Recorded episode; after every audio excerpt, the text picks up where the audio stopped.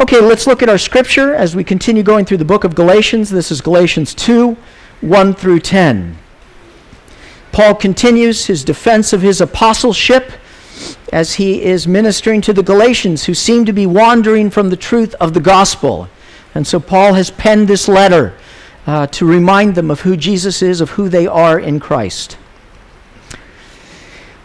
Then, after 14 years, I went up again to Jerusalem with Barnabas, taking Titus along with me. I went up because of a revelation and set before them, though privately before those who seemed influential, the gospel that I proclaim among the Gentiles, in order to make sure I was not running or had not run in vain. But even Titus, who was with me, was not forced to be circumcised, though he was a Greek. Yet because of false brothers secretly brought in, who slipped in to spy out our freedom that we have in Christ Jesus, so that they might bring us into slavery. To them we did not yield in submission even for a moment, so that the truth of the gospel might be preserved for you. And from those who seem to be influential, what they were makes no difference to me. God shows no partiality. Those, I say, who seemed influential added nothing to me. On the contrary, when they saw that I was entrusted with the gospel to the uncircumcised, just as Peter had been entrusted with the gospel to the circumcised, for he who worked through Peter for his apostolic ministry to the circumcised worked also through me for mine to the Gentiles. And when James and Cephas, Peter, and, and John, who seemed to be pillars, perceived the grace that was given to me, they gave the right hand of fellowship to Barnabas and me, that we should go to the Gentiles and they to the circumcised. Only they asked us to remember the poor, the very thing I was eager to do. The word of the Lord. I've been thinking, I spent a lot of time thinking about the question how do people change? You're aware that our vision statement at Redeemer is to make mature and equipped disciples used to transform their communities, uh, uh, their family, this community, and the world beyond. And this concept of maturing requires change. So, how do people change? How do they grow? The Bible says for the Christian that we are always changing, always being shaped by God's Spirit from the beginning to the end. It's Paul in Philippians 1 6 that says, He who began a good work in you will bring it to completion until the day of Christ Jesus. I have uh, three children still at my household. Actually, one's in college. And I watch them, and they're always changing, they're always maturing. And as I've looked at physical change and spiritual change, I have discerned that there are three stages that we must go through as we change. And the reason that I bring them up is because it shows here in this passage that Paul is going through these three steps as well. And these steps are preparation, examination, and vindication. Paul is in this process as we look at this passage of preparation, examination, and vindication. And it's my suggestion to you that you are also in one of these phases right now. God is either preparing you, examining you, or vindicating you. And as such, we have a responsibility an opportunity to see Christ work in our lives. Ultimately, what God is teaching us to do is to stand firmly on the gospel. Because when you make your stand on the gospel, you can stand against anything. And so, in painstaking detail and clarity over these next several hours, I will show you these several steps that Paul is going through preparation, examination, and vindication. Let's look at point number one preparation. To recap again, the Galatians have been slipping in their faith. They heard the true gospel from Paul, who ministered and evangelized to the church. But Paul has gone out and continued on his missionary journey, and new people have come in that we will call Judaizers. And what they're doing is communicating to the Galatians that Paul's message was wrong. That it's not only Jesus who can save you, but you must adhere to the Mosaic law, to the customs and the laws that have been handed down. Otherwise, Christ's salvation is not enough. And Paul is defending against this. And he begins as I, I preached on last week, talking about his own conversion. Not only that he was appointed by Jesus as an apostle, but his life demonstrates the fact that God has worked in his life. In the past, uh, in chapter 1, we saw that after Paul became a Christian on the road to Damascus, he went and he visited the apostles three years after his conversion. It says that when God was pleased to reveal his son to me in Galatians 1:16, in order that I might preach him among the Gentiles, I did not immediately consult with anyone, nor did I go up to Jerusalem to those who were apostles before me. But I went away into Arabia and returned again to Damascus. Then, after three years, I went up to Jerusalem to visit Cephas, Paul, and remained with him 15 days. Now, in verse 1, we see that Paul again communicates. Then, after 14 years, I went up again to Jerusalem with Barnabas, taking Titus along with me. Now, why is this important that Paul is communicating? We need to figure out something. Was, is Paul saying, after three years, and then there was another 14 years that Paul went up to Jerusalem? Or is he saying that it's 14 years after he became a Christian on the road to Damascus? Because if it's 14 plus three years, he's speaking about the time that Paul went up to the Jerusalem council. If you remember, the apostles and the elders in Jerusalem called a council to deal with this very issue of these Judaizers. What is necessary to be saved uh, in uh, Jesus Christ? But if you'll notice in the letter of Galatians, Paul never mentions this council. So we have to assume that it's been 14 years he's speaking of since his conversion. And if it's 14 years, then he's referring to Acts 11:29. So the disciples determined, everyone according to his ability, to send relief to the brothers living in Judea. And they did so, sending it to the elders by the hand of Barnabas and Saul. And so, what, why this is important is we know that in verse 13, Paul took his first missionary journey in Asia and Europe. In fact, Paul would take three missionary journeys. But this is communicating that Paul went, uh, this is before Paul was sent by the church to do that. And so we have to ask the question what was Paul doing during these 14 years? Before he went to the church and was officially recognized and sent on his first missionary journey. The Bible really doesn't speak about it. It communicates that he began to share the gospel in Damascus and in Arabia, but it really doesn't say. It's a big, it's a big question mark. But Paul communicates that he did not go to Jerusalem, he went to Arabia. Why would he do that? I mean, Jerusalem is the place to be. He's been commissioned as an apostle by Jesus Christ himself. He should go right away and get with the other apostles, but he doesn't do that. He goes to Arabia, he goes to the desert.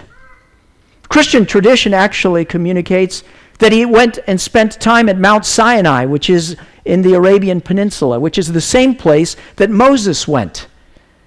Remember the story? Moses goes to be a shepherd for 40 years in the desert after leaving Egypt until God appeared to him in the burning bush. See, I want to suggest to you that these 14 years were a time of preparation for Paul. He was certainly preaching the gospel. I'm not saying he wasn't. But God was doing a work in Paul. See, before Paul came to Christ, he was on the fast track in Judaism. He communicates that he was advancing beyond many of the Jews of his age as he was zealous for the traditions of his fathers. Paul was on the fast track, and God wanted to slow him down. See, that's the way God works, isn't it? He did it with Moses. Moses wanted to free the Israelites from the Egyptians, and so he killed that Egyptian. And what did God do? He drove him into the desert for 40 years. Imagine 40 years tending sheep in the desert. God was teaching Moses that it's not all about you, Moses, and your gifts, and your strengths, and your abilities. It's about me. What about Jesus? 30 years in relative obscurity, right? Working in the carpenter shop, the Son of God. His brothers didn't even know or believe he was the Son of God until the end. 30 years for three years of ministry. This is the way God works. See, Paul needed Christ to become more and more in his life, and for him to become less and less. There is a truth about how God works. The work of God is urgent, and God is never in a hurry. Because just as important to God as the message is those who deliver it. And Paul's life and the message of the law of Moses and the culture he was in of do, do, do, achieve, obtain, observe, he had to take his focus off of himself and on Christ. And so God took Paul away. The reality is, God does the same thing in our lives. It's called a time of preparation. And it goes on and on. And it starts and it stops. And it happens again. We live in a culture that's, that is, um, what's the word? It's obsessed with production. Do more, produce more, create more, more, more. It's about you. We're about getting things done. You know what the, are, is actually the most poorly attended Rede- uh, events at Redeemer? Two of them. One we don't do anymore, but we used to do a prayer meeting on Friday mornings, 6:30. Horribly attended. Horribly attended. Why? You just sit there and you pray. And you stand before God. I started this Wednesday worship meeting. It has not been well attended. The whole point is to come back from production, to come into the presence of the Lord and to worship Him. But there's something in our bodies, something in our spirits that wants to produce, produce, produce. But you see, the gospel is not about us and what we do. It's about Jesus Christ and what he did and what he does. The gospel is about us trusting in him and not in ourselves. Paul need, needed to learn that, and we need to also. Because if we don't learn this, we will live in slavery. Notice verse 4.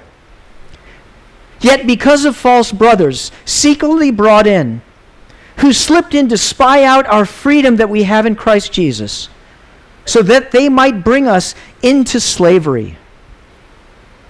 You see, any other religion, philosophy, code, or creed on which you base your life on something other than the gospel will ultimately bring you slavery.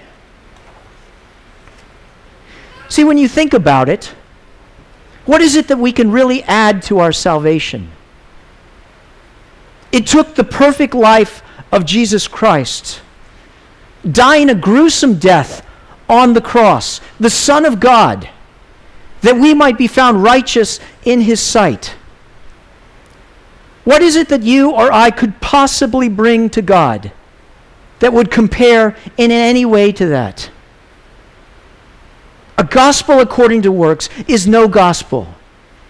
And the only message you will hear again and again reverberating through your soul is never enough. I'd love to tell you about my nervous breakdown. I'm not kidding, by the way. I have had a nervous breakdown. It was a while ago. I don't know if you've ever had one of those, but I sincerely hope you never do. I owned my own business, and I was chasing after clients and trying to make ends meet, and it was not coming together.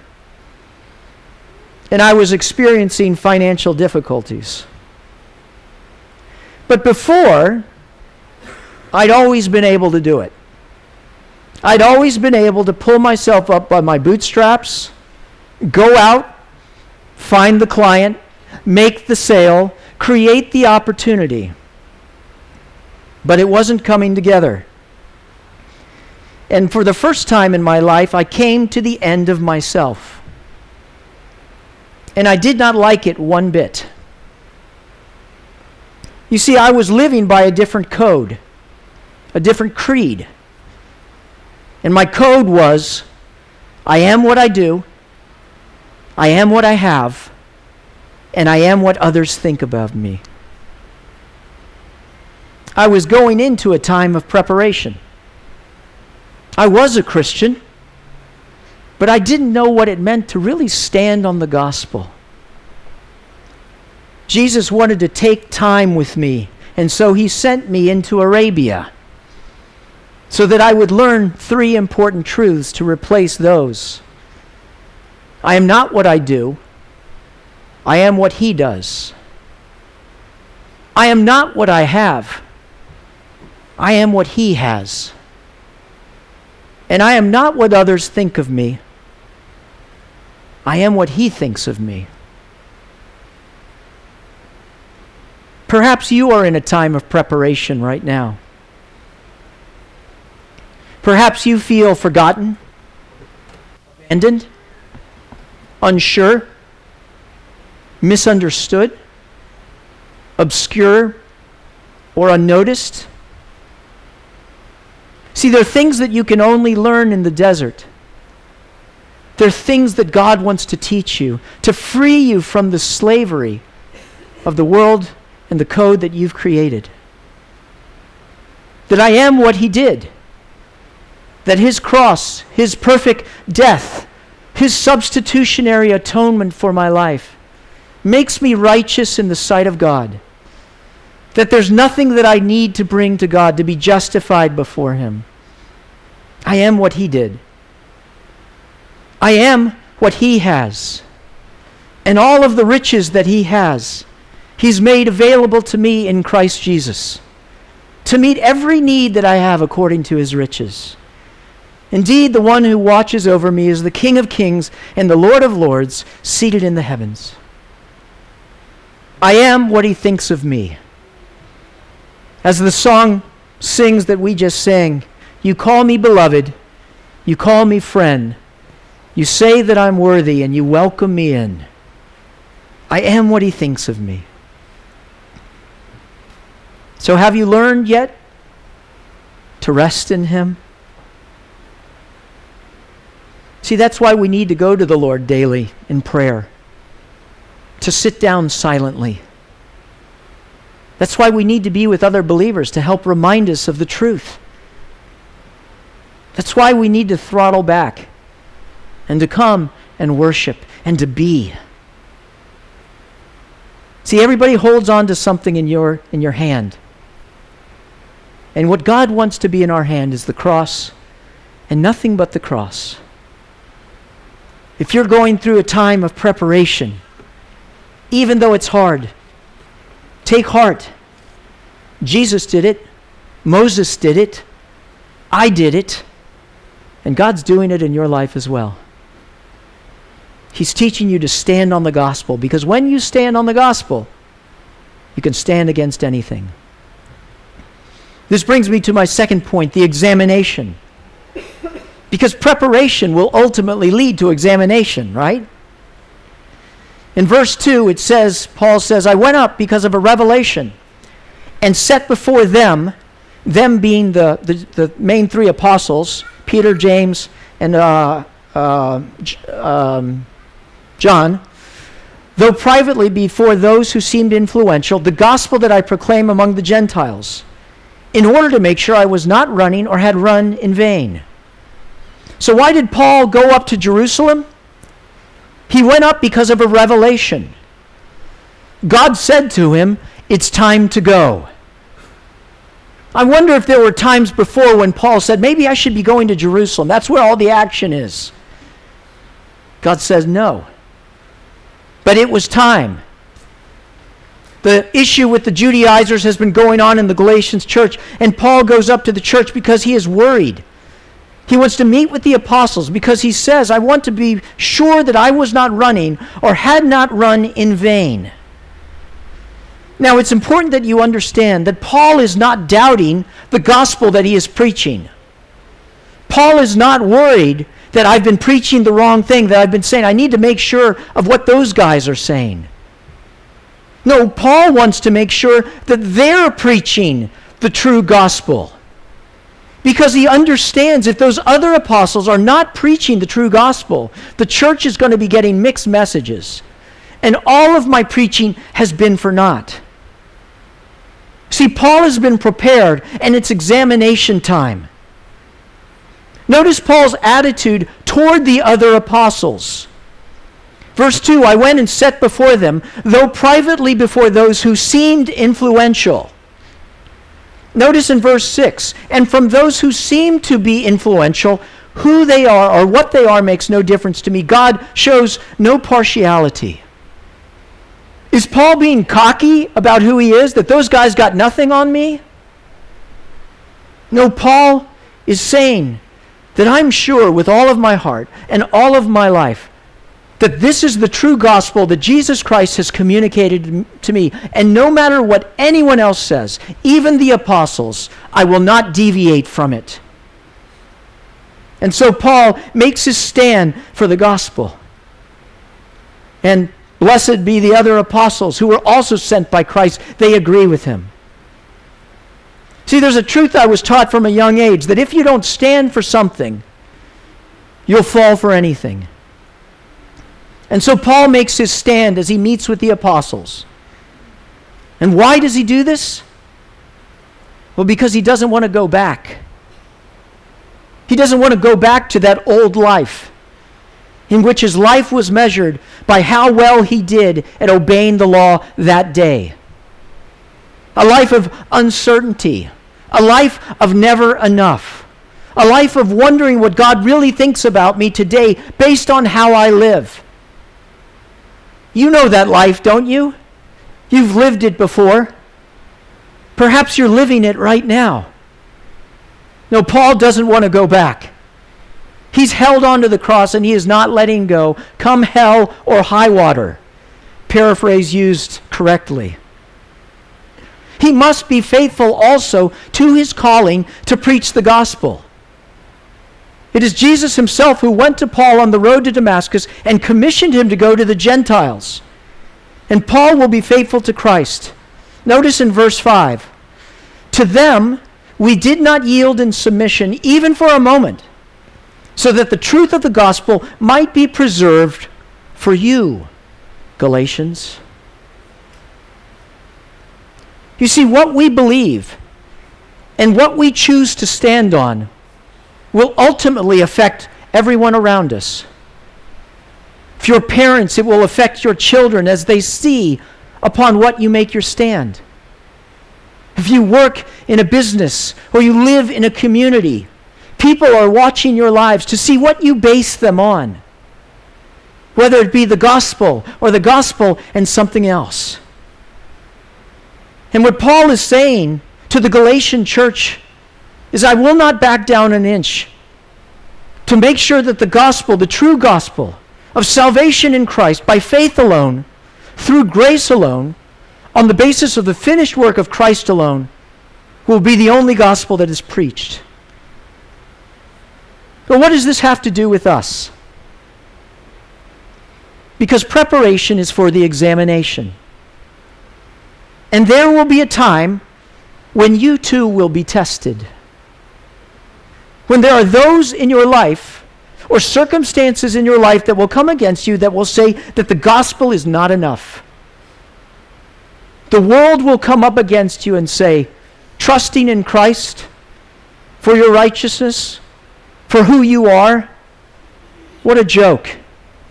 You are what you do. You are what you have. And you have nothing. There's even times when the church will come up against you and say that the gospel is not the gospel. And it's sad that in many mainline churches today, you can go and hear a gospel that is not the gospel at all. There's a time when even those you trust will come up against you. You know, the first time I ever remember reading a Bible was when my girlfriend gave it to me in high school. 16 years old, I opened it up. It was gibberish. It might as well have been Arabic to me. because I didn't have the Spirit of God. But I went to a young life meeting, my senior in high school, and I heard the gospel and I believed. And I started to get radical for Jesus. I remember my girlfriend's mother talking to me, saying, You're really going overboard with this Jesus thing. They actually went to church. My parents didn't even go to church, they went to church. He doesn't really mean to put all your hope and all your trust and all your, you know, everything in one basket. And I looked at her incredulously. But I knew that wasn't the gospel. You see, my friends, others' opinions must become secondary if Christ is to become first. I don't know if you've seen a recent article online at Christianity Today, and it's regarding, sadly, a pastor named Joshua Harris. I don't know if you know that name. He wrote a very popular Christian book some time ago called I Kissed Dating Goodbye when he was in his 20s. I think it sold like one or two million copies. Joshua was involved with Sovereign Grace, uh, the Sovereign Grace Church movement, and he was a pastor up in Maryland of Covenant Life Church from 2004 to 2015. Went away to do some seminary work at Regent, and he just posted, uh, he's a very popular speaker, blogger, and he just posted this on his, uh, on his blog. On his Christian faith, Harris explained, I have undergone a massive shift in regard to my faith in Jesus. The popular phrase for this is deconstruction. The biblical phase, phrase is, call, is, is falling away. By all the measurements that I have for defining a Christian, I am not a Christian. Many people tell me there's a different way to practice faith, and I want to remain open to this, but I'm not there now. Joshua Harris, at least for right now, has walked away from his faith, and he's divorcing his wife of 21 years. They have three children. Joshua was the pastor of Covenant Life Church just a little bit longer than I have been a pastor of this church. So, what would you do if you woke up one morning and looked at my blog and I wrote something like Joshua Harris? Can you imagine what the people in that church at Covenant Life are feeling? Here's a person who they've sat under his teaching for over a decade as he preached the true gospel and then said, I no longer believe. That's a time of examination for those people. What is it that I'm willing to stand on, even if those who I love, even if those who I trusted, no longer proclaim salvation by faith through grace on the finished work of Christ? Indeed, there will be a time that you and I all have to stand. There's big stands and there's little stands. Every day we make a stand against the world if we choose to follow and stand on Christ. So, have you had to stand on the gospel yet? Maybe the gospel that you follow, you've watered down so much that it doesn't offend anyone. Remember, my calling is to comfort the afflicted and to afflict the comfortable. I suggest you check and make sure that the gospel that you're following is the true gospel Jesus Christ plus nothing else. If you're standing on it, there will be someone who will say you're crazy. Might be your friend, might be your coworker, might be your parents might be your spouse. And the temptation might be to just forget about the whole thing. It's the testing and the examination that reveals our faith and the preparation that God has done. And so make a decision now, before the time of testing. I can stand and will stand on only the gospel. Paul did it here before he went and visited those pillars of the faith. Because there's one thing in the end that you can be sure of. You can't be sure of others. You can't be sure of your abilities. You can't even be sure of yourself.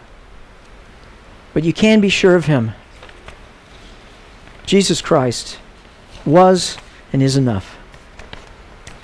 This brings me to my final point, which is not in my notes anywhere. Don't you hate it when you run out of ink or you run out of paper? Vindication.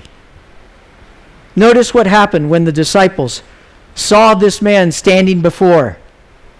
They saw his conviction for the gospel, his unwillingness to budge even an inch from salvation in Christ, the same message that they were given by Jesus.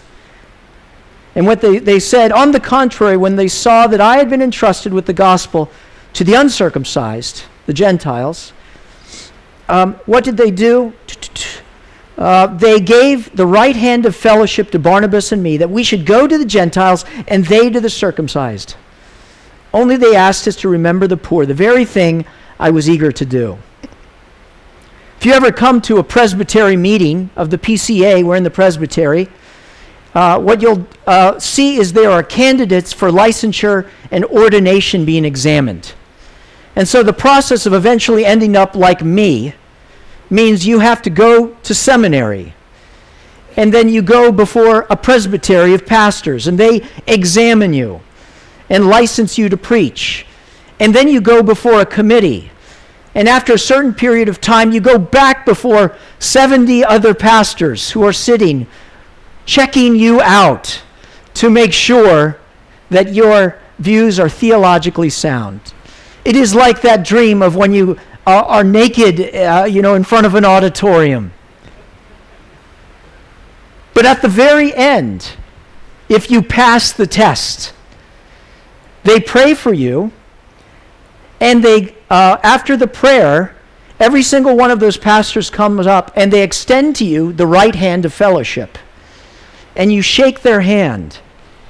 And what they say, what they are communicating to you is you are partners with me in the communication of the gospel.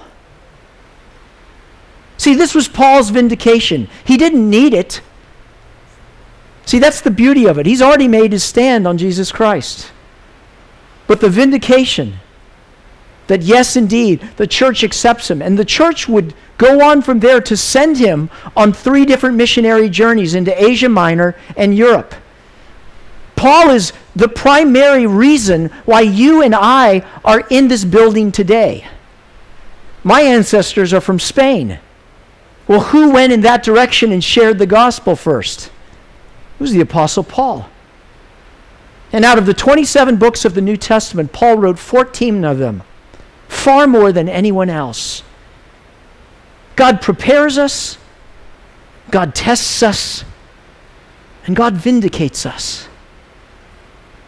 Now, sometimes we don't see it in this life in terms of with people. But when you are tested and you come forth as gold, you feel the pleasure of God upon you and His strength for service. And even your enemies in the end cannot stand against you. Because who can stand against the Lord? Paul did this in this passage. Paul is communicating to the Galatians, and I am communicating it to you. That when you make your stand on the gospel, you can stand against anything. Are you in a time of preparation? Sink your feet into the bedrock of the gospel. There's no one else around, it's just you and Him. Hold on. Go ahead and ratchet back. Sit before Christ until you understand what it means. Be still and know that I am God. Are you in a time of trial and testing and examination? Stand your ground. Lift up your head. Straighten your back. You're standing on a firm foundation that never can be moved, no matter who comes against you. And are you in a time of vindication? If you are, worship and give thanks to God because it is because of Him. He's moving you into a new area of service, a new area of revelation, a new area of power. Because when you make your stand on the gospel, you can stand against anything. By God's grace, let us do so today. Let's pray. You're a good Father. And we thank you for each of these stages. Lord, that you prepare us, that you're not just interested in what we do, but you're far more interested in who we are and who we're becoming in you. God, help us to learn your rhythms, to walk in your ways, to be before we do, and to let our trust be in you. When we're examined, Lord, help us to stand firmly on the rock of our salvation, Jesus Christ. And let us not give an inch. And let the testimony of our words and our lives be a witness to an unbelieving world. And let many see and fear the Lord. And Lord, thank you for the victories, big and small, that you give us. Help us to see them and to bow down and worship. For it's you who make us stand firm. And we will continue to stand in you by your grace all the days of our life. We pray this in Christ's name. Amen.